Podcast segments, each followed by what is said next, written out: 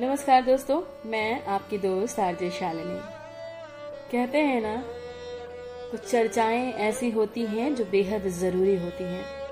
आज भी एक बहुत ही संवेदनशील चर्चा मैं आपके लिए लेकर के आई हूँ, और ये चर्चा है पेड़ों की। शायद इसे आप सुने तो आप कुछ सोच सकें, उस दर्द, उस आह को, उस कराह को महसूस कर सकें, जैसे कि हम अपने परिवारों में करते हैं। और फिर हो सकता है कि उसका असर ये हो कि हम अपने विचारधारा को बदल सकें। बहुत ज़रूरी है इस समय विचारधारा को बदलने की और बहुत कुछ अपनाने की। और ये बात जितनी जल्दी हम मनुष्य समझ लें, उतना ही हमारे लिए बेहतर होगा। तो चलिए शुरू करते हैं आज की ये चर्चा जो पेड़ों के बीच की है। सड़क विस्तार के लिए सारे पेड़ों के कटने के बाद बस बचे हैं एक नीम और बरगद। जो 80 साल के साथ में शोकाकुल है पहली बार। नीम बोला, परसों जब हर सिंगार कटा था तो बहुत रोया था बेचारा। सारे पक्षियों ने भी शोर मचाया, गिरगिट ने रंग बदले, गिलहरियाँ फुदकी, मगर कुल्हाड़ी नहीं पसीजी। और फिर वो मेरे से दो पौधे छोड़कर जब शीशम कटा ना तो लगा कि मैं भी रो दूँगा। चिड़िया के घोंसलों से अंडे गिर गए और गिलहरियों को तो मैंने जगह दे दी, मगर तोते के बच्चे कोटर से गिरते ही मर गए। ये बात सुन के बरगद करा उठा और बोला, वो मेरे पास में आम, गुंजन और महुआ थे ना। बेचारे गिड़गिड़ाए कि हमारी सड़क वाली तरफ़ की टहनिया काट दो। सारे पक्षियों ने भी ची ची करके गोल गोल चक्कर काट कर गुजारिश की कि मत छीनो हमारा घर, पर पता नहीं ये आदम लोग कौन सी जबान समझते हैं। धड़ाम करके कट के ये नीचे गिरे तो ज़मीन कप कपाई मानो अपनी छाती पीट रही हो। नीम और बरगद बोले आपस में है जो हुआ सो हुआ। अब हम दोनों ही संभालेंगे पक्षियों से लेकर छाया में रुकने वालों को। अचानक बरगद बोला, अरे, ये लकड़हारे फिर लौट आए। कहीं कहीं हमें तो नहीं काटेंगे। कहकर बरगद ने ज़ोर से झुरझुरी ली, नीम ने भरोसा दिलाया। अरे, ऐसे ही आए होंगे, सड़क तो बन ही गई है ना। अब भला हमें क्यों काटेंगे? लेकिन थोड़ी देर में निशान लगने लगते हैं। आदमी लोग कह रहे हैं कि बस स्टॉप के लिए यही सबसे सही जगह है। इन दोनों को काट देते हैं। छोटा सा शेड लग जाएगा और लिख देंगे प्रार्थना पत्र बस स्टैंड के लिए।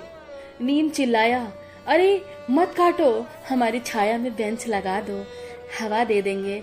हम टहनिया हिला करके अपनी निबोली भी मिलेगी और अच्छा लगेगा पक्षियों को देखकर भी। बरगद ने भी हामी भरी।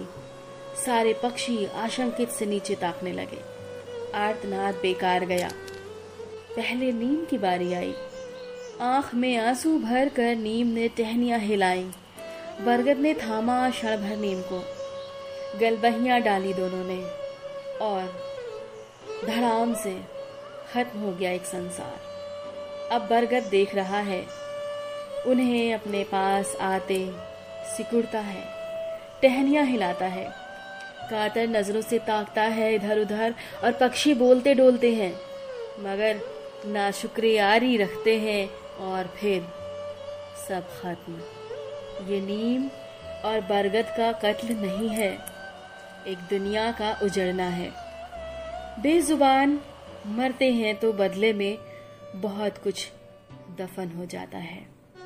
सुनो, कर्मफल यही भुगतने पड़ते हैं।